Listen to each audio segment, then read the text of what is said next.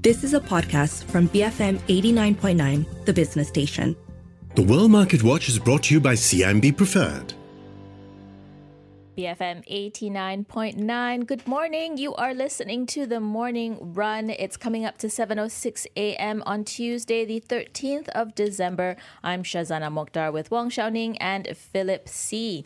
As always, we're kickstarting the morning with a recap on how global markets closed overnight. US markets were in the green. The Dow was up 1.6%, S&P 500 up 1.4%, and Nasdaq got a reprieve up 1.3%. Unfortunately, Asian markets markets were all in the negative territory. The Nikkei was down 0.2%, Hang Seng down 2.2%, Shanghai Composite down 0.9%, Singapore's STI down 0.2%, and back home, FBM KLCI was also down 0.2%. For more on where international markets are heading, we speak to Joe Quinlan, Chief Market Strategist at the U.S. Trust Bank of America Private Wealth Management. Good morning, Joe. Thanks as always for joining us. Now, notwithstanding the uh, green numbers overnight, last week was one of the worst for stocks since September. U.S. Treasuries were also volatile, with the 10 year yield moving higher to 3.57%. What trading pattern do you see equities and fixed income um, trading in this week? Well, everything will depend on the CPI number tomorrow, and then the Federal Reserve. We expect them to raise 50 basis points, and then the guidance that will come from the Fed. So it seems like we priced in a lot of bad news last week, and hopefully this this week we'll get a little better of a reading in terms of where we're headed next. So we'll, we'll see, but a lot of volatility. This, this is happening amongst the re- recession debate and the fact that the Fed is could be very hawkish tomorrow or dovish. It's all that volatility right now. And uh, let's talk about the uh, greenback strength. Is the era of mm-hmm. King Dollar pretty much over? No, I wouldn't say so. I mean, structurally, no. There's really no alternative to the dollar when you think longer term. Um, whether it's the euro, or the renminbi, or you know any cryptocurrency or you know, anything from uh, from the central bank. But we do expect the dollar to weaken next year. The dollar was too strong this year, mm. and I don't think I don't think it's going to be too too weak next year. But the dollar's been overbought. It's starting to weaken a little bit here, give it back some of these gains, and that that's a positive for the emerging markets. It's good for commodity producers. Um, so that, that's a good that's a good sign, and that's a sign that the markets are pricing in that the Fed is closer to the end of their Fed tightening cycle. That's a key signal, and we do think they're almost done. Okay, since they're almost done, Joe, how would you position your portfolio uh, when it comes to U.S. equities for next year? Yeah, we think first well first off first half is still going to be difficult because earnings revisions still have to come down but any these pullbacks when you get these big pullbacks in U.S. equities by the big cap names and really across the board, whether it's communication services, technology, energy, industrials.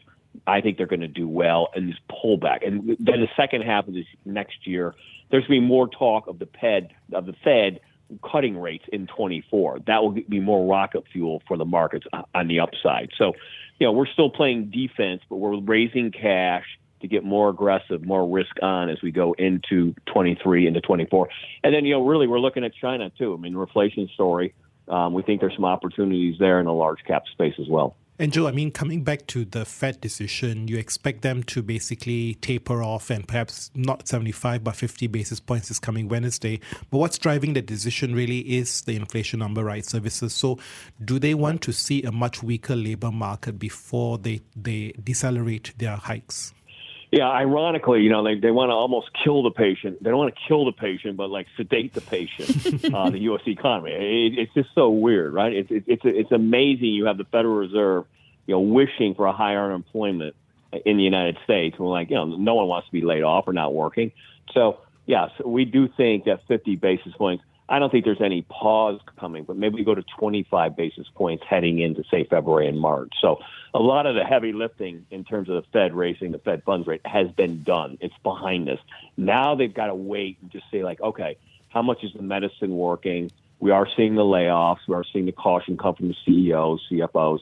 It, it's going to, the, the Fed is just going to have to be patient to see how the patient is doing. And the markets are going to have to be patient as well in terms like, when is the recession coming? I mean, this is the most anticipated recession ever known to mankind. Please bring it. you know, let's just get it over with. So, so does that, real, you got to be patient. So, Joe, does this then mean that the recession will be very shallow and short? Because if everybody expects it, then it's almost a non-event. That's exactly right. Exactly right. You know, I got to go to Florida tomorrow, and they're used to hurricanes. You prepare for it. So, like, what do you do? Hmm. You batten down and get ready. So, and maybe companies are ready. Maybe, maybe, maybe we just have a significant slowdown. But a lot of that's going to depend. We're going to we need help in Europe. Europe is we think is, is a troubled spot, and we need you know the COVID cases in China. The headline numbers are going to go really through the roof. Can, will China stay the course? So the U.S. as big as we are, we need help globally to help you know pull this through. But Joe, maybe we can avoid a recession if inflation brought down to two percent. Is that realistic though? A two percent inflation rate?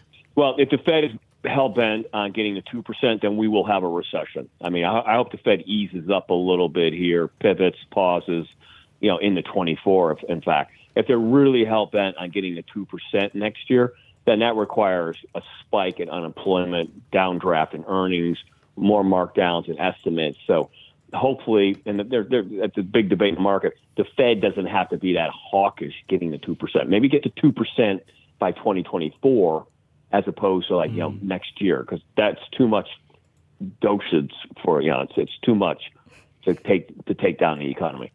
If we take a look over at the Asian side of things, Joe, Asian equities will be fighting three battles simultaneously in 2023. We have inflation, we've got slowing global growth, and also concerns over foreign exchange reserves. Is there one threat that this region should be most concerned over? What would be your top biggest threat? I would say the biggest threat is just the continuation of the U.S. China trade war, semiconductors. I mean, the U.S. U.S. and China are not in a good space right now. So I think that that's going to be an issue.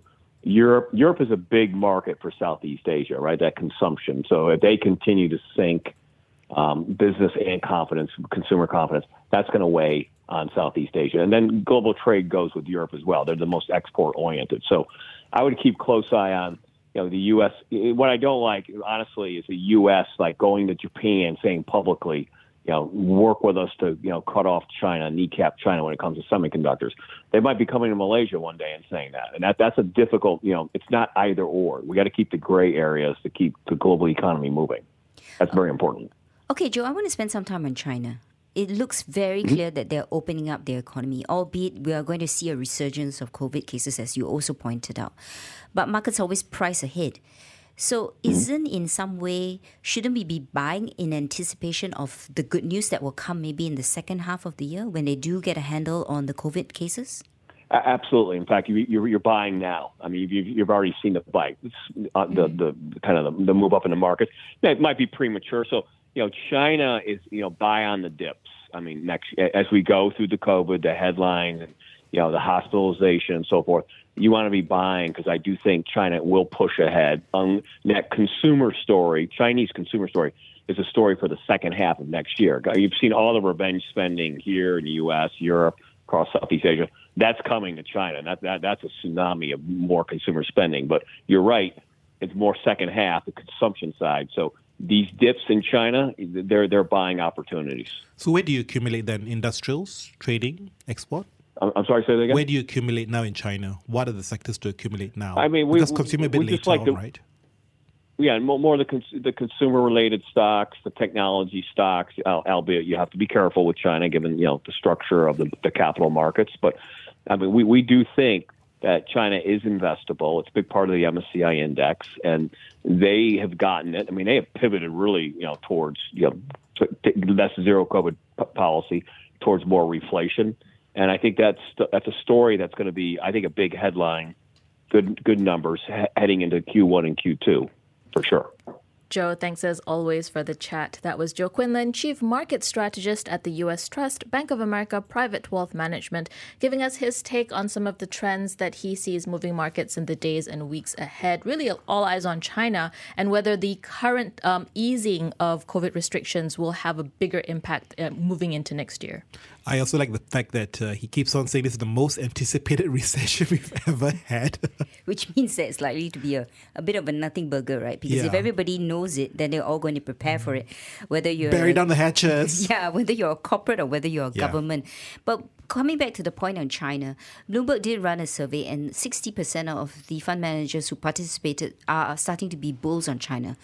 So clearly, yes, I think you're going to see headline numbers that scare in terms of COVID numbers. But the reality is that once this economy opens, there is really no turning back. And we learned that also. Yeah. I mean, there will be moments where you will adjust the SOPs, but pretty much the path is towards a gradual reopening. And when that happens, economically, it should do better. It's just a question of how good. Are all eyes in end February when the new cabinet comes into power then in China, when then they have more clarity about the policies there. 7:18 in the morning. We're heading into some messages and when we come back we'll continue looking at the top headlines in the newspapers and portals this morning. Stay tuned. BFM 89.9. The World Market Watch is brought to you by CIMB Preferred, moving forward with you. Visit cimbpreferred.com.my for their preferential services beyond banking.